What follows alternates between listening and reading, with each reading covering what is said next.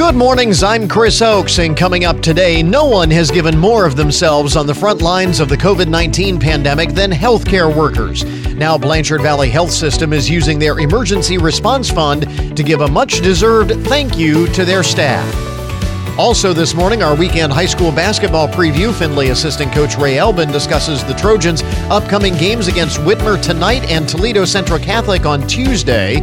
NFL analyst and three time Super Bowl champion Mark Schlereth previews this weekend's conference championship games in advance of Super Bowl 56. And we have more yummy recipes to warm you up on a cold winter's day from Kyra's Kitchen. This is the Good Mornings Podcast Edition for Friday, January 28th, 2022.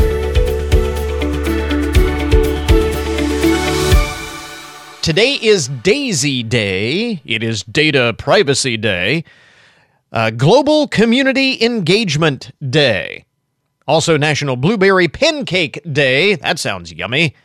International Lego Day. National Kazoo Day. Pop Art Day. And it is Rattlesnake Roundup Day. Which I got to think there's a story behind somewhere. But anyway, reasons to celebrate today. Uh, if you need a reason to celebrate on this Friday, as if the weekend being here is not enough.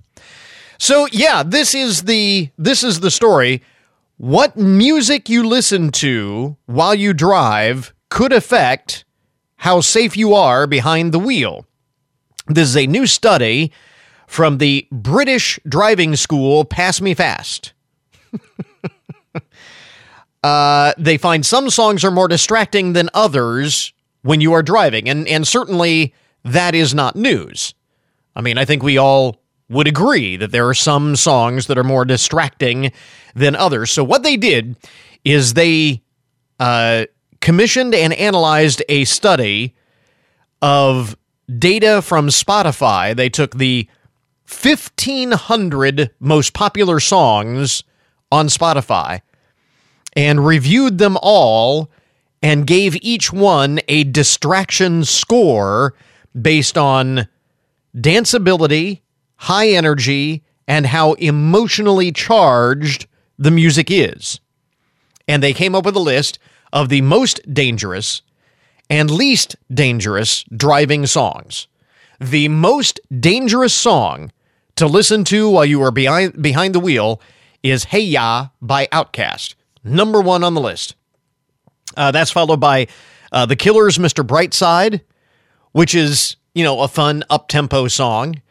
And so I can understand the idea. You know, while you're listening to this on the radio, it's one you want to crank up and kind of dance along to in your seat as you're driving, and that can that can be dangerous. Empire State of Mind by Jay Z, Take on Me by a-ha, that great uh, hit tune from the mid '80s. Uh, Can't Stop by the Red Hot Chili Peppers, Feel So Close by Calvin Harris. You Give Love a Bad Name by Bon Jovi is in the top 10. Evanescence, Bring Me to Life. Uh, the new hit from uh, Dua Lipa from this uh, past summer, Levitating, and Zayn's Dusk Till Dawn were ranked the 10 most dangerous driving songs.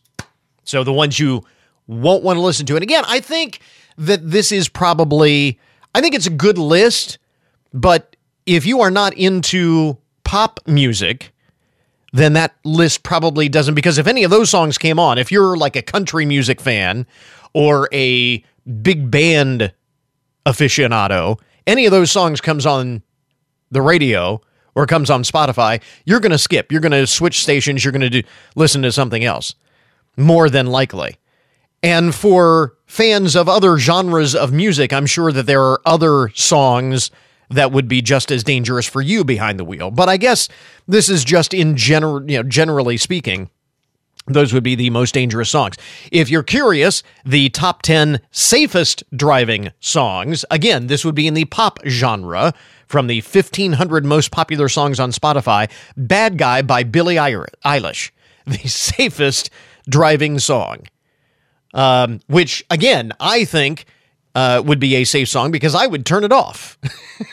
that would be uh, Noah Cyrus's "July," "Bruises" by Lewis Capaldi, "When I Was Your Man" by Bruno Mars, Love Yourself by Justin Bieber, Dancing on My Own by Callum Scott, Ariana Grande's Seven Rings, uh, Olivia Rodrigo's Enough for You, Mr. Blue Sky by Electric Light Orchestra. Finally, there's one that I recognize.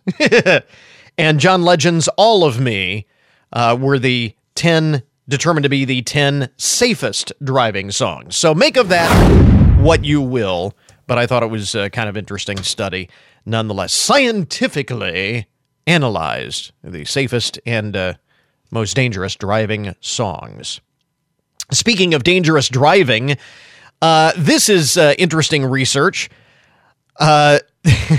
Researchers analyzed a number of existing studies and put all of the data together. And here's what they found. Uh, and I'm not sure where this research was conducted, but um, I wish I could credit the people who came up with this groundbreaking, earth shattering uh, research. What they found was that smoking weed, drinking alcohol, and driving is a worse combination than either just drinking and driving or smoking weed and driving. No kidding. That's. no kidding. Either of those things are bad. Doing both of those things together are even worse. Shocking. They found that the effects of cannabis on driving performance were similar to those of low level blood alcohol concentrations. Cannabis use on its own reduces one's ability to stay in a driving lane, even though drivers under the influence slow their driving speed. By contrast, when drivers use alcohol, alcohol on its own, they increase driving speed, which means they could lack awareness of their impaired mental state. Alcohol also affects a greater number of driving performance indicators relative to cannabis, but the combination of both generally impairs the ability to stay in a lane more than either substance taken on its own.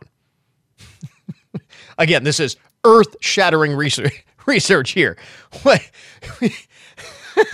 this is one of those from the file of duh. Did we really need research to tell us that drinking and driving and smoking weed and driving, while they are dangerously separate individually, are even more dangerous together? The study did not find evidence that the two drugs counteract each other on speed when it comes to speed because those uh, who were smoking weed and driving tend to slow down. Those who drink and drive tend to speed up, and they don't cancel each other out. But it's, I mean, honestly, do we need did we need this research to tell us this is something that we should inherently know, isn't it? Anyway, by the way, speaking of driving, this is kind of interesting with the uh, weather. What is, by the way, it is uh, warmer this morning than it has been, considerably warmer. Uh, temperature is like 21 degrees. You remember earlier this week we were talking uh, wind chills of like 10, 11, 12 degrees below zero. And so that's like a 30 degree swing. And I often make these comparisons just to give you kind of give you an idea. That's like going from a 60 degree day to a 90 degree day, that 30 degree swing. So, I mean, that's the kind of temperature change we're talking about over the past couple of days. Now, the cold weather is not done yet, not by a long shot. Uh, we've got a low tonight that they say could dip into the uh, below zero range and then single digits Saturday night into Sunday as well. So, a very cold weekend. We're not done with the cold weather just yet. Which brings us to this story here. As temperatures dip down into the sub freezing range, many drivers may be inclined to warm up their cars before they head out in the morning. Uh, which, by the way, if you do that, if you go and start your car and then leave it unattended while it warms up, that's actually against the law. I, I guess not just in Ohio, but in many states, it's against the law to do that and you can be fined if you are caught.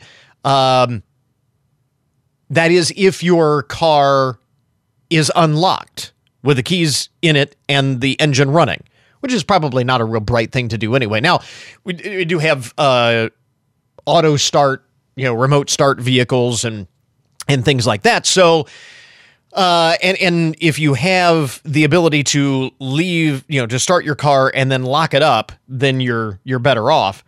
But uh, here's the story. Is it necessary to warm up your car? Well, the answer is no, according to Tracy Nobles, manager of public affairs for AAA, who says vehicles today are much more sophisticated than they were in the past. It used to be recommended that you warm your vehicle up before you put it in drive and take off, um, because car engines at once upon a time used breaker point ignitions to fire the spark plugs and carburetors to mix gas and air, which is why it was helpful to warm up the car. T- today, cars are equipped with electronic ignition and fuel injection systems that start quickly regardless of temperature, and so it only takes about 30 seconds uh, before you put it in gear, which is the time it takes to, you know, fasten your seat belts and kind of adjust yourself in your seat before you take and you're and you should be fine. So you don't have to. Of course, that says nothing to the fact that a lot of us, I think most of us warm up our vehicles because we don't want to start off on our trip in a cold vehicle. So it's not so much for the car's benefit, but for our own. But anyway, kind of interesting. A couple of other uh, interesting stories among the uh, first things you need to know this morning, the most buzzworthy stories of the day. Have you been playing Wordle online? It seems like everybody has this popular online word puzzle that offers one puzzle per day on its website and now has millions of players after coming online back in October. It seems like everyone is playing Wordle, but there is a Twitter user out there, the Wordlinator, that is trying to ruin all the Wordle fun by posting upcoming winning words a day ahead of time. It is believed that this Twitter user came up with the advance answers by looking at the source code of the Wordle web page. It's buried in there, and um, they found it, and they've been mean spiritedly posting the words uh, of the day, the solutions, a day ahead of time. Well, guess what? uh, Twitter has now suspended the Wordlinator account.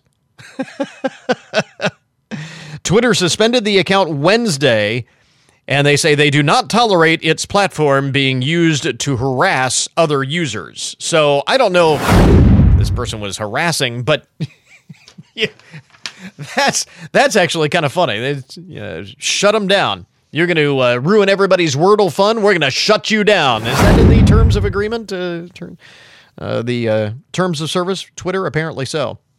And by the way, speaking of uh, internet trolls, this is kind of interesting. A new survey conducted by Redact suggests that the fewest, the state with the fewest internet trolls in the U.S., Hawaii. Isn't that interesting? Survey asked Americans to confess to messing with people online. So, Hawaii in this survey apparently has the fewest internet trolls in the US, or at least the fewest people willing to admit it. Delaware and Connecticut uh, round out the bottom three, the least amount of self admitted internet trolls. The most internet trolls, state with the most internet trolls Oklahoma, West Virginia, and Kansas. So there you go. And by the way, the survey found that about half of Americans believe that internet trolling should be a federal crime. I don't know about that, but so there you go. Some of the uh, most interesting and buzzworthy stories to get your Friday morning started. WFIN News, I'm Matt Demchek. Your WTOL 11 weather, a chance of snow showers today and a high of 17. Partly cloudy tonight, a low around zero with a wind chill of 7 below. The trial of the man accused of shooting a state trooper in Findlay will not begin as originally scheduled. Robert Tremaine Hathorn's jury trial was set to begin on Monday in Hancock County Common Pleas Court, but the trial will not begin on that date as Hathorn is seeking new counsel and a hearing has been scheduled for February 8th. The 42 year old from Michigan is facing six felony charges, including felonious assault on a peace officer in connection with an altercation with a state trooper that left that trooper with a gunshot wound. Hathorn is being held without bond at the Hancock County Jail. What first responders witness on a daily basis can really add up, and that's why area first responders are attending a seminar on how to deal with that trauma. Brian White with the Findlay Police Department says on the job trauma doesn't only affect the first responder, but their families as well. One of the unique parts about this training was that it was also opened up to first responder families so they could attend. And um, it also gave them a little insight into what's going on with their spouse, children, family member, and how they can help assist. He says instead of bottling it up, first responders need to deal with that trauma before it comes out in a negative way, and the training helps with that. On our website, we have more information on the training and the upcoming sessions. Health officials have issued new state guidance for Ohio schools on the tracking of COVID cases. The Department of Health no longer requires it for every single case. Schools are still expected to help local health departments with contact tracing if there's an outbreak or perhaps a cluster within a school. The new guidance also suggests schools follow the mask to stay, test to play protocol. That allows students who are asymptomatic to still go to school wearing a mask if they have been exposed. ONN's Tracy Townsend reporting. Ben Roethlisberger has announced his retirement from the NFL after 18 seasons with the Steelers. Roethlisberger graduated from Findlay High School, where he set records, and then from Miami University in Oxford, Ohio. After college, he was selected in the first round of the 2004 NFL Draft by the Steelers and went on to win two Super Bowls. Get more news online anytime at WFIN.com. And now, our cover story this morning. No one has given more of themselves on the front lines of the COVID 19 pandemic than healthcare workers. And now, Blanchard Valley Health System is giving their staff a much deserved thank you Chief Development Officer Karen George is with us from Blanchard Valley uh, Health System. And Karen, uh, thanks first of all for uh, taking the time this morning. This is uh, something that you are doing um, through your Emergency Response Fund. And for those who uh, I, I, think we talked about this uh, some time ago uh, in the news back uh, when all of this started. But for those who don't re- recall, talk a little bit about the genesis of this emergency response fund. Oh, absolutely. And by the way, thanks for having me this morning so I can share this uh, kind of neat story and neat neat thing that's happening on multi levels. Um, so the Emergency Response Fund was established in 2020 when the pandemic was at its height or mm-hmm. first of its height. Are we ever going to get to the right. bottom of its height? Right. Uh, but uh, it was designed just because you hit it. These frontline healthcare workers, they have battled COVID tirelessly around the clock and they continue to do so. And it's not just COVID. They're, they're helping our patients with all types of, of illnesses and surgeries and ailments in addition to COVID. Yeah, all so at the same it, time. It, yeah. Yeah. So our donors wanted to do something for them. We had the fund established and um, we, you know, it's still going on. This isn't isn't going away mm-hmm. or hasn't gone away yet. So we had a very generous donation in December, and uh, we our, our our president and CEO Myron Lewis did not hesitate. He was like, "We got to do something for the team. We have to do. We want to provide meals." So that's how this all started. So you are using this to say thank you by treating them to uh, to a meal. You got it. So we have 3,300 employees at Blanchard Valley Health System. I'm newer. I've been in my role for about two and a half months. So this has been excellent at teaching me the health system yeah. because we have 45 physical locations. We have first shift, second shift, third shift. We have, you know, it, it's, it's fascinating. So I've learned a lot, but, um, what we wanted to do is make sure, and we had to be safe, right? Because mm-hmm. it's COVID. Right. So we had to come up with something that would be, um, individually wrapped and packaged and would be safe. So we're working with 15 local restaurants. That's the other neat side of this. Mm-hmm. Our donors gave us money to help us, and now we want to try to help the local economy. So 15 local vendors are putting together um, sub sandwiches, also known as heroes, a hero sandwich. Which is only appropriate. I had to find the tie, right? Yeah. So, so, and it, it's a nice little lunch, and it'll be it'll be delivered to all of our locations, including both hospitals, um, our assisted living facilities, our offices, um, it, the whole list. It's comprehensive. Yeah, uh, as you mentioned, all of the locations and uh, you know the uh, staff around the clock. This is no small undertaking. Just to say, oh, we're going to treat you to a meal. Uh, that may not sound like, but that's a major undertaking uh, for an organization like uh, uh, like Blanchard Valley Health System. And you talk about the these staff members, the the team, their BVHS um, across all of those locations. We have heard stories in the news about the tremendous amount of stress, burnout, um, people leaving the profession because it has been so overwhelming. What kind of feedback have have you gotten from the staff there at the hospital and across all of your locations? What is the mood? What is kind of the mindset of people here locally within the healthcare profession? Well, what I will tell you is um, Blanchard Valley Health System associates are resilient. And yeah, it is stressful. I mean, there's no doubt about it. I mean, they're working around the clock. I know the emergency department doctor told me that there have been times where every bed, every chair, every stick of furniture has been used and patients are waiting very long times to get a bed. And it's not, it's not because we're not treating them. We're treating them wherever we can. Mm-hmm. So, um, the stress levels are very high. But what I will tell you is, it's an amazing group of associates, and that's what makes this project really worthwhile because they deserve it. I mean, we are still holding our own and people are still here delivering the care. And we do, we do, I'll share, I'll share a story to try to exemplify this. Um, we'll get testimonials from our patients that are grateful for the care they've received. And one woman wrote in and, and, and told us about she was in very, very significant trouble. She's okay now, thank goodness. But when she woke up in the emergency department at Blanchard Valley Findlay Hospital, the doctors and nurses were standing over her and praying for her. And if that doesn't touch you, yeah. I don't know what will. Yeah. So that's the kind of people that we have here. So yes, I'm not going to lie to you. It is stressful at times and certain days are very stressful depending on the census of patients. But um, our associates love what they do, um, and they they are in it, and they are here to to heal the whole person and and stay on the cutting edge of not only physical medicine but also psychological, spiritual, and um, they really truly do deserve it. And I can't thank our donors enough who have supported us and continue to support yeah. us through this fund. I, I, would imagine, you know, you, you've got all of these donations, you start this emergency response fund, and then it's sort of like, gee, what do we do with uh, with all of this? and, and how do we, you know, pay it forward?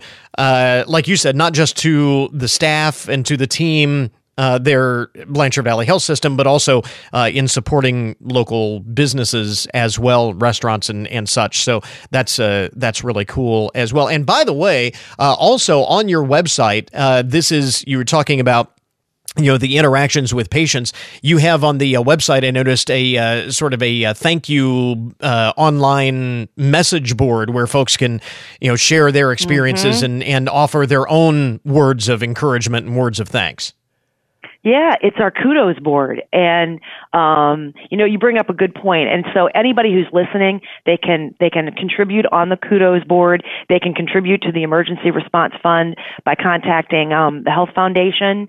And um, one other thing that I want to touch on is you were asking about the spirit of the team.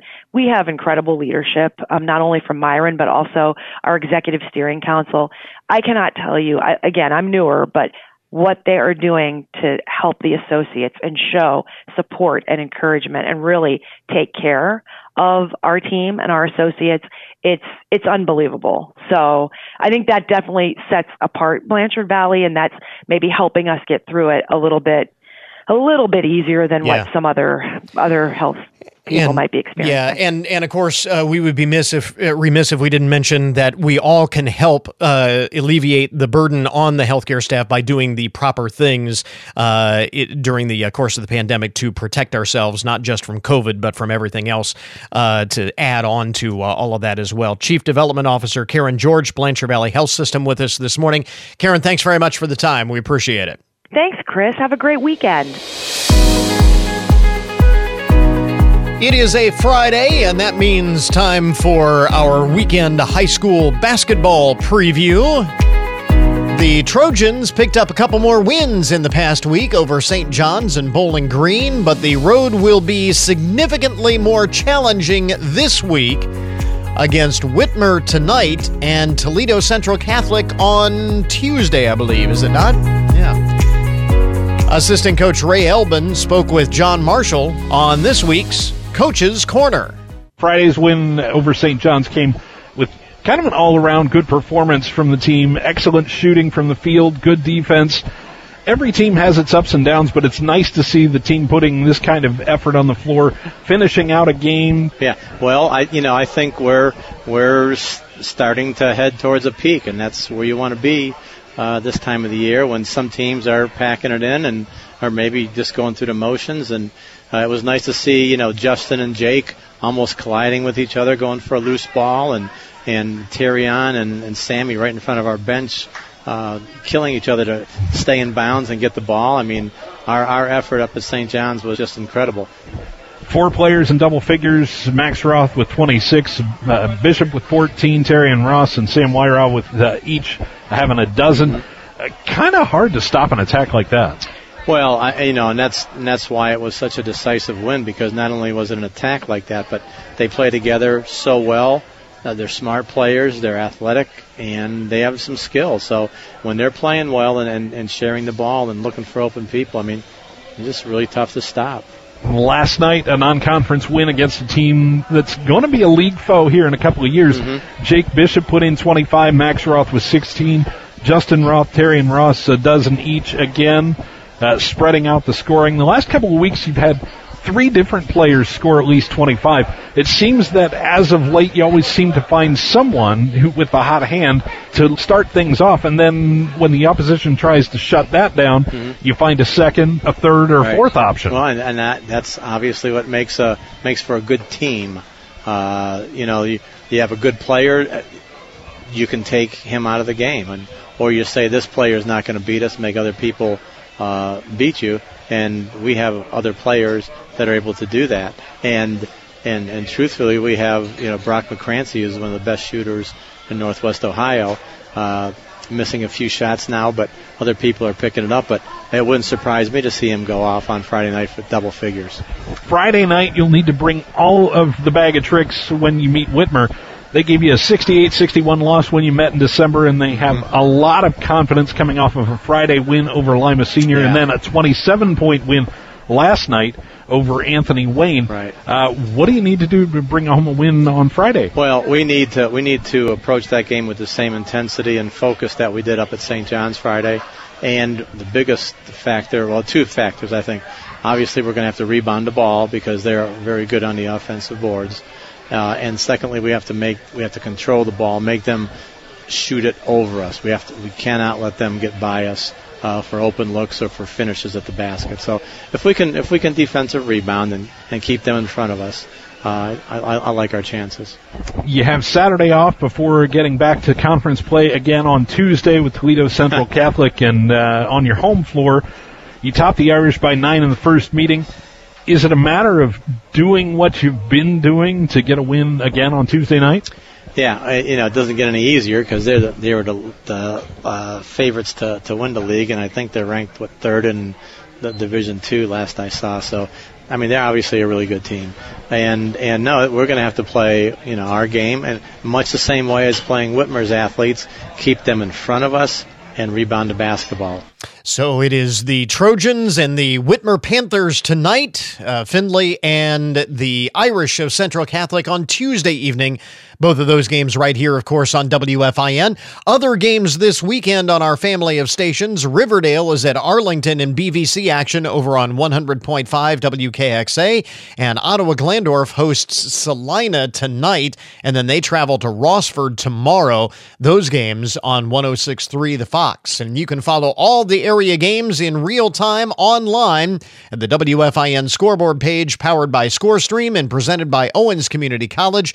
That's at WFIN.com slash scoreboard and linked up at goodmornings.net. Also, catch the Coach's Corner with John Marshall Wednesday nights at 6 p.m. live from Ralphie's and anytime on demand at WFIN.com.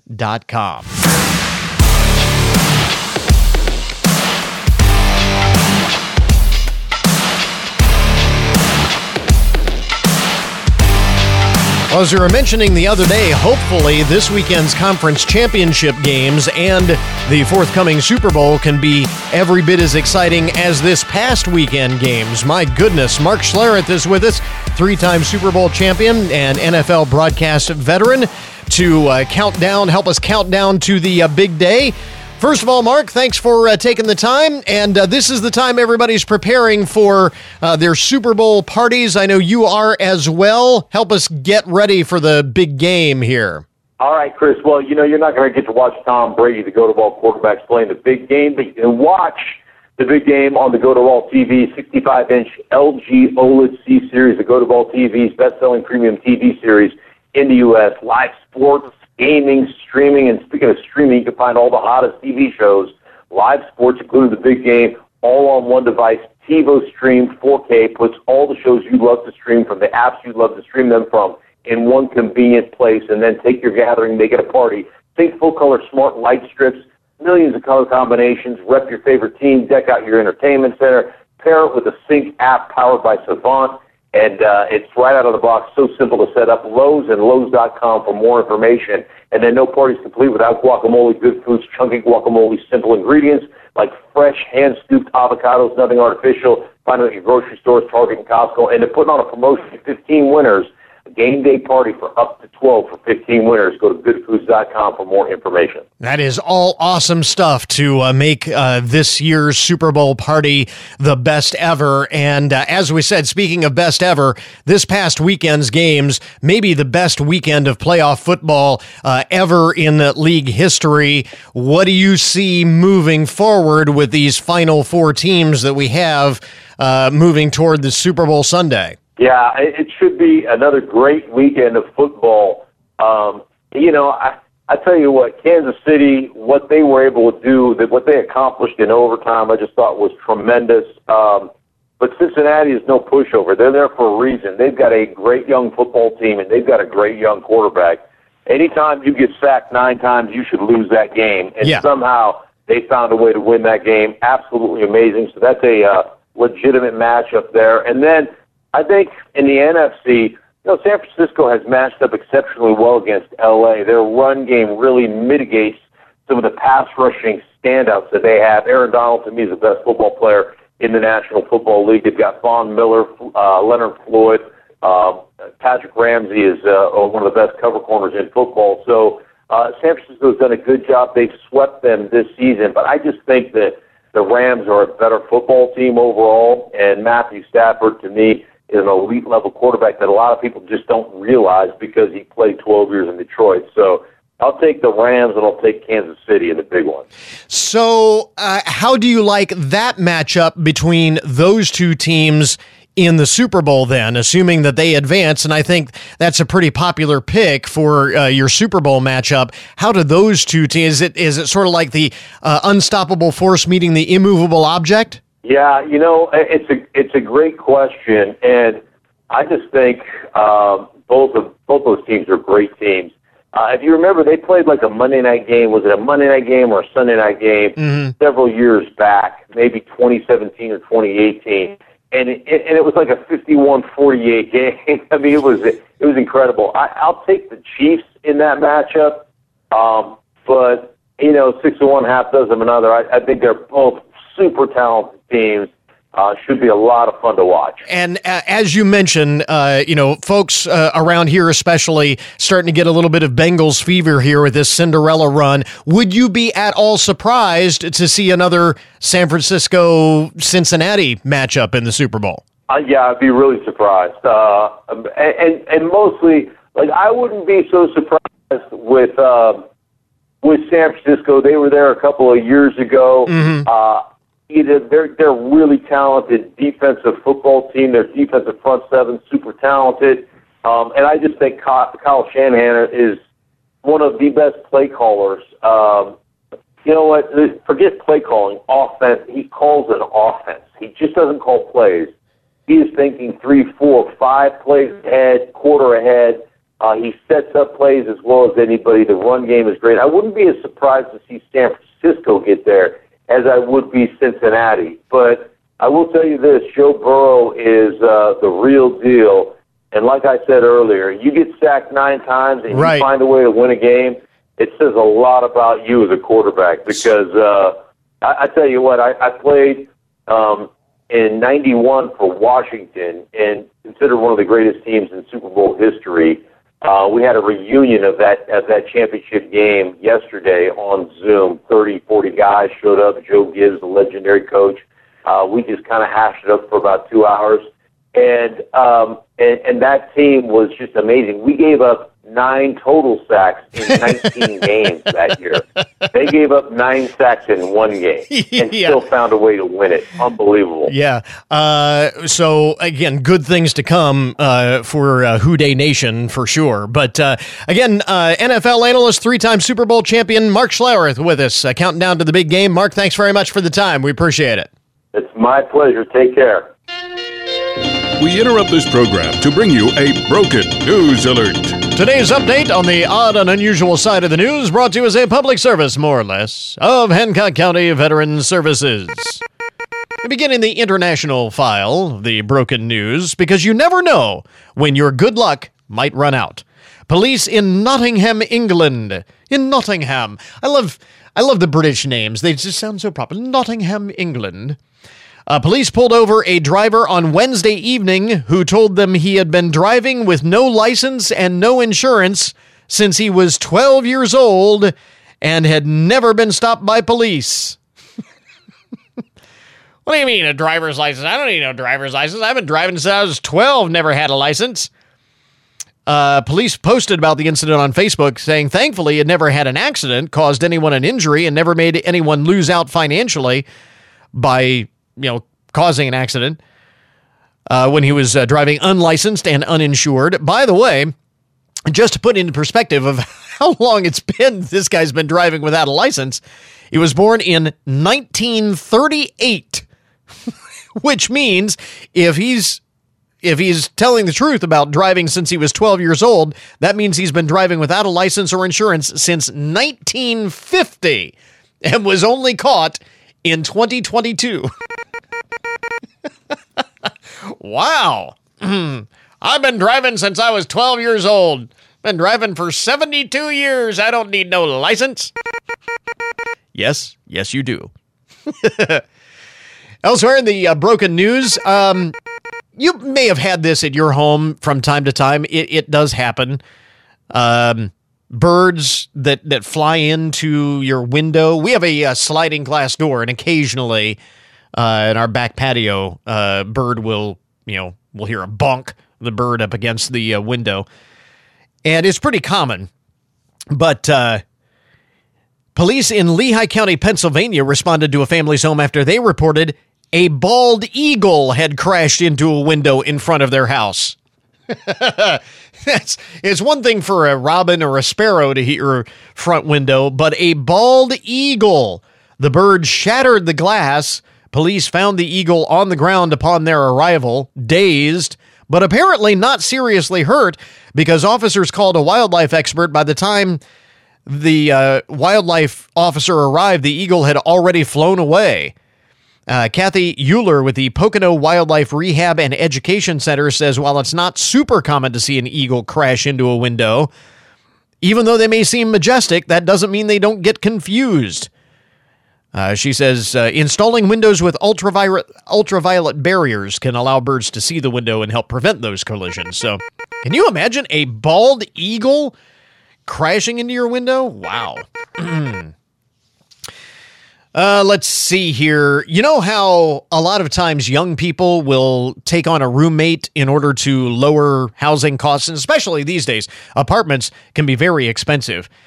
And, uh, you know, you get a roommate, you share costs a little easier when you're just starting out.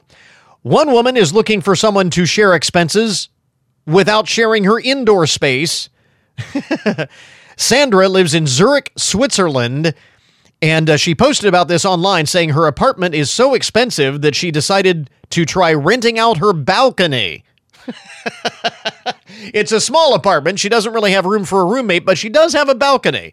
And so she she has pitched a tent on her balcony and says she would like to find someone to uh, you know help share the uh, expenses of uh, housing. In the city of Zurich, the situation for those looking for an apartment is very difficult. Finding an affordable room to rent is almost impossible. She said she has already gotten interest about her tent, mostly from students, Although she did add, I mean, this is Switzerland. It might be a bit, bit difficult to find a tenant in the middle of a, uh, of winter, especially since the balcony is not covered or enclosed. It's an open air balcony with a tent. And by the way, she's renting it out for about $535 a month to live in a tent on someone's balcony. And she's got takers. She says if someone doesn't want to move in until the spring, that's understandable and that would be fine. Wow. 500 bucks to live in a tent on someone's balcony. Should I mention that my first apartment I think I paid 250 a month for an entire apartment. That's uh, that's crazy. Uh, we always have to have uh, something out of Florida. Whenever we have a story from Florida in the broken news, you know it's going to be funny. A drug suspect arrested after police found him with fentanyl and a bag of hypodermic needles. he had his, he had a great excuse for having all of the needles. He said he used the syringes for fishing. According to the arrest report, police received a 911 call about a suspicious person on Saturday uh, when they found Eric Bennett, age 30, at uh, street on Vero, at Vero Beach. An officer described him as visibly intoxicated. When questioned about the large bulges in the pockets of his shorts, he said, I have hypodermic needles for fishing. uh, no, the cops didn't buy it, even in Florida. That's a little too weird. for fishing. All right. And finally, in the uh, broken news this morning, this is a, a follow up to the story. You remember the case of the Alabama man who allegedly had an attack squirrel that was high on meth? Uh, this was uh, in Huntsville, Alabama. 38 year old Mickey Paulk was arrested after police received a tip about an aggressive squirrel in his apartment. During the arrest, police also found methamphetamine and body armor. uh, he was charged with uh, possession possession of a weapon by a felon, possession of stolen property, and possessing a wild animal. All uh, crimes. The follow up is he appeared in court this week for a bench trial by the judge, but it had to be delayed until the end of next month because his lawyer didn't show up. you, you know your case is in trouble if your lawyer doesn't show up. So uh, we'll continue to follow that story. There you go. Uh, that is today's Broken News Report.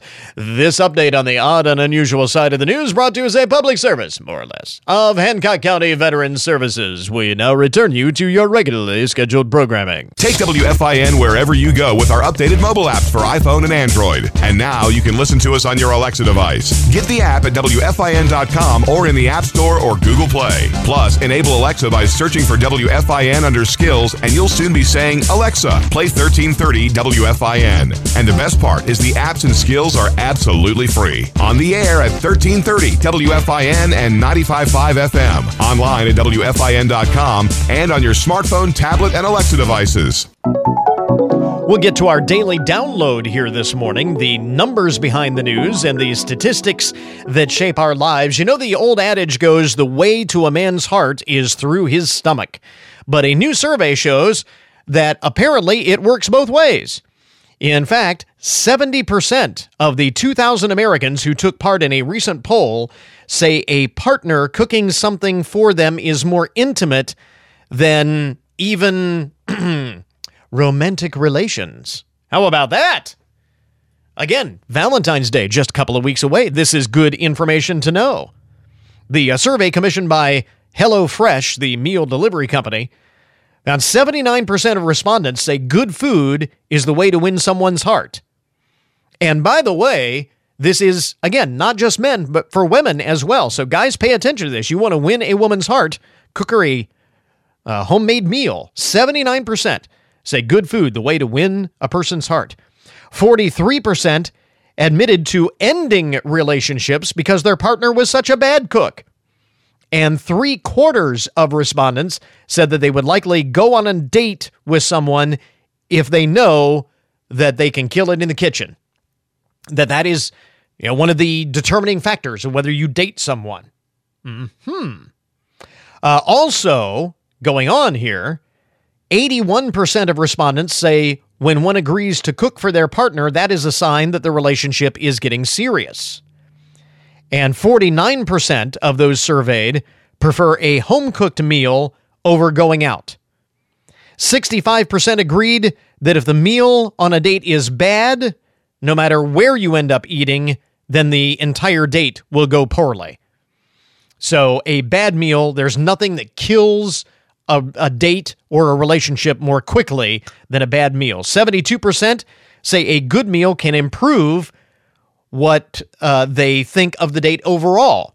So, the converse is true as well that. Uh, you know, a bad meal will ruin a date, but a good meal can make a date, even if there are other factors that indicate that the date is not going well. So you can save it with a good meal. And by the way, if you're not cooking at home, how you act when you eat out can be a deal breaker. 56% say that if a person is rude to wait staff, it will not snag them a second date. So be courteous to your server. And 52% your date is watching you. And 52% say don't expect a callback for a second date if you chew with your mouth open. oh, by the way, if you're one of those people who picks off their date's plate without asking, then 47% say that is a turnoff. And other dating no nos when dining out, not tipping well and drinking too much. Uh, two of the other no nos, according to the uh, survey here. So, with Valentine's Day right around the corner, you're welcome. Kind of help you out there with some uh, good advice for minding your manners on a date. My wife Kyra has joined us in the studio this morning for another collection of recipes from Kyra's Kitchen. And before we get into that, a uh, a big announcement. We uh, actually have uh, set up a brand new Kyra's Kitchen Facebook page. Yes. You've got your own Facebook page for Kyra's Kitchen now. And uh, this is actually, we have always posted the recipes each week on the WFIN FIN Facebook page, Yeah. which is great. But after a while, when we post more content, sometimes those recipes can be hard to find. Which, by the way, if you want to find one of the old recipes, an easy way to do that is to just do a Facebook search Yeah. on the WFIN page for Kyra's Kitchen or recipes or whatever, it'll pull those up. But they can be hard to find. Yep. And so what we did is we created a separate Facebook page for Kyra's Kitchen Yes. which will have the recipes and you're going to share other stuff and Yep. you know kitchen hacks and if you have uh, any questions or suggestions or ideas you can share those as well people can Yes, please. share share their recipes and things like so you're you know this can be a, a just a burgeoning facebook community here uh, on the Kyra's kitchen facebook page That would be so awesome. it, so it is at Kyra's kitchen wfin um, and you can uh, like that page and uh, follow all things Kyra's Kitchen whenever you like, uh, all week long. And we will continue uh, on Fridays to uh, feature new recipes from Kyra's Kitchen. More yummy stuff to warm you up on a cold winter's day Yes. today. Uh, so, first up, uh, we have a recipe for crockpot pierogi kielbasa casserole. Yes. So this is a 130 ou- uh, 32 ounce box of um, uh, cheddar pierogies, uh, four cups of chicken broth, uh, one eight ounce block of cream cheese, one cup of shredded cheese, one package of kielbasa, or um, I like using the uh, skinless uh, sausage, um, smoked sausage, and salt and pepper to taste. Um, then combine all your ingredients in the crock pot. Cook on high for two to three minutes, or four to three six, hours. or two to three hours. Two to three sorry, hours. Two to three hours, or four to six hours on low. Um, if you start it. it in the morning, and that's it. And that's it. This Yep. this may be the easiest recipe we have ever Yeah. had. It's so uh, because easy The d- and preparation cheesy the- and good. Yeah, the preparation directions are literally one line. Yeah. uh, you just throw it all on the crock pot and you're good. Yep. Um, as you mentioned, this is a very cheesy Yes, it's recipe. very You've got the cheddar pierogies. Yep. You've got the shredded cheddar Che- cheese. yep. You've got the uh, cream cheese. Yeah. If you, we had this the other day. Yep. And if you are I mean, if you love cheese, You're if you love cheesy stuff, You're this gold. is you're going to be in, in heaven. Yep. I, I kind of separated out some of that cheese because it was just a little too much for Yeah. me. You would be fine if you Oh, yeah. cut back on Oh, some yeah. of that cheese. Yeah. If you want, you Oh, know, yeah. something a little less cheesy. Yes. But yeah, eh, but if you cut out on the uh, cut off on the cheese, uh, cut off on the uh, broth too, because if you put too much broth Ah, in, yeah, it's not going to be thick, and you want it to be thick. Yeah. So So a, a good uh, a good tip there. So, Yep. but it, it is it is very cheesy. It is very good, but it is very cheesy. So, it's really good. and then to go along with that, you've got a, uh recipe for cheesy garlic bread. Yes. we have a. it- It's just very cheesy today. one loaf of French bread, one stick of butter softened, one tablespoon of dried parsley, one tablespoon of minced garlic, one and a half cups of shredded mozzarella cheese, a half a cup of fresh grated Parmesan cheese, and then preheat your oven to 350 degrees. Slice your French bread loaf in half lengthwise. Uh, place each half uh, cut side down um, on a foil lined baking sheet and set aside. Uh, stir together your butter, your minced garlic, your parsley, uh, spread evenly on each side of your French bread loaf. Um, and then uh, in a small bowl, combine cheese and sprinkle evenly on the top of the bread. So you're combining your mozzarella cheese and your garment Mhm. and your Parmesan. Cheese. Put that over the Yep. top, Yep. and then- Yep. And then bake ten for about ten minutes. Um, and if you want, then you can turn the broiler onto high and then uh, move it up to that top position to get kind of that golden brown. Okay. Just, if you want to do that, that's great. Just keep an eye on it because it will it will go quickly. so you don't want it to burn. Yeah, this is not gonna take very long. No, it doesn't take long. Two to three minutes um, until the cheese is kind of golden and bubbly, uh, and then allow the bread to cool for a few minutes and slice and uh, and then serve. So really simple, and again, doesn't take much time Right. uh, to do the cheesy garlic bread, and you can have that with the uh, crockpot pierogi kielbasa casserole Yep. or just anything. or you know. anything. That's Yep. because that's just a, a great Yep. all-purpose Yep, side, side. there for Yep. your. Uh, pasta dishes, especially. And then for dessert, we have a recipe for cherry chocolate cake. Yes. Mm-mm-mm-mm. So um, I like doing. I've done this in the crock pot too, and it's really good. So, Oh, um, so okay. you could do it either way. But uh, one box of Devil's Foods cake mix, three eggs, one teaspoon of almond extract, and one can of cherry pie filling. And then your glaze is a half a cup of butter, five tablespoons of unsweetened cocoa.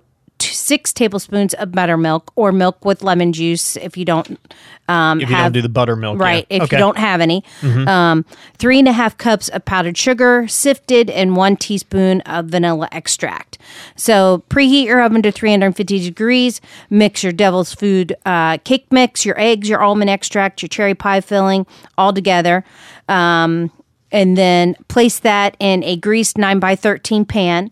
Um, when you're doing that, kind of um, distribute your cake to the sides and um, Don't you want to do that anyway when you're baking a cake? yeah, There's- you want to, but especially with this one, Okay. uh, because it'll really, it'll really bubble up in the middle, um, Okay. with the extra cherries and all that stuff. So Gotcha. kind of, um, right. as much as you can, uh, that'll that'll flatten it out, um, make it flatter um, when it's baking. Uh, bake for um, two to thirty minutes, depending on the thickness of the cake. So 20 to 30 minutes. You said 2 to 30 minutes. Sorry, I am. It's one of those days. Yeah, It it's is one of those one days. of those days. I am sorry. so you make that for 20 to 30 20 minutes. to 30 minutes.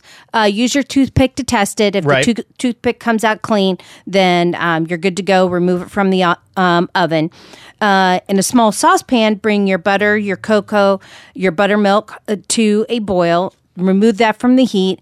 Pour the mixture over the over the um, powdered sugar until it is smooth Mm-hmm. and then add your vanilla then pour that over the cake as soon as you can and as soon as it comes out of the oven So while the cake is still warm. right right usually when you frost a cake you don't frost it you know, Mm. Until it cools. until it cools. This but you this do one you want it to be nice and melty and and uh, yummy so and it's going to be Yummy it's going to be kind of thin on top Okay. so I kept I kept mine in the pan. Now you were where saying you don't have to. You could take it out of a plate, but you keep it in the pan. Right, you keep it in the pan and you're Contain gonna- the messy a little bit. Right, bit. Okay. right. Now you also mentioned that you do this in the crock pot. What? Yes. How do you bake it in the crock So pot? or- in the crock pot, um, you just mix all your ingredients, your cake mix, your cherry pie filling, all that stuff. Yeah. Uh, put it in your greased co- crock pot. Then take your take a uh, paper towel. Uh, or probably two paper towels, depending on how long your crock pot is. Put that on top. Okay. And then put your lid on top of that. I and gotcha. that keeps the moisture away Okay. from the cake so the I cake gotcha. bakes. And then put your chocolate for how on long? top. What do you talking? a couple Um, three uh, hours? Yeah, Or? two to three hours. Okay. Yep. On high. Mhm. So Yeah. Okay. Yep. So uh, there you go. You can do it that way as well. That is just yummy. Uh, scrumptious stuff. The crockpot pierogi kielbasa casserole, the cheesy garlic bread, and the cherry chocolate cake. We have those recipes again at the WFIN Facebook page. Also, the brand new Kyra's Kitchen Facebook page at Kyra's Kitchen WFIN. So you can uh, like her page and uh, get more great recipes and keep track of those. Great stuff. uh, my wife Kyra with us this morning. More recipes from Kyra's Kitchen. Uh, thanks very much. You're welcome. And that will wrap up our podcast for today. Thanks again to all of our guests for joining us on the program this morning. And remember, you can get more information about all of the topics that we talk about each day on the show, of course, at our webpage, which is goodmornings.net. Coming up Monday on the show, we will discuss the retirement of Supreme Court Justice Stephen Breyer, how he will be remembered for his time on the court, and the politics of naming his replacement. So until Monday morning, that is Good Mornings for this morning. Now that you've had a good morning, go on out and make it a good day, a great weekend. We'll catch you back here next week.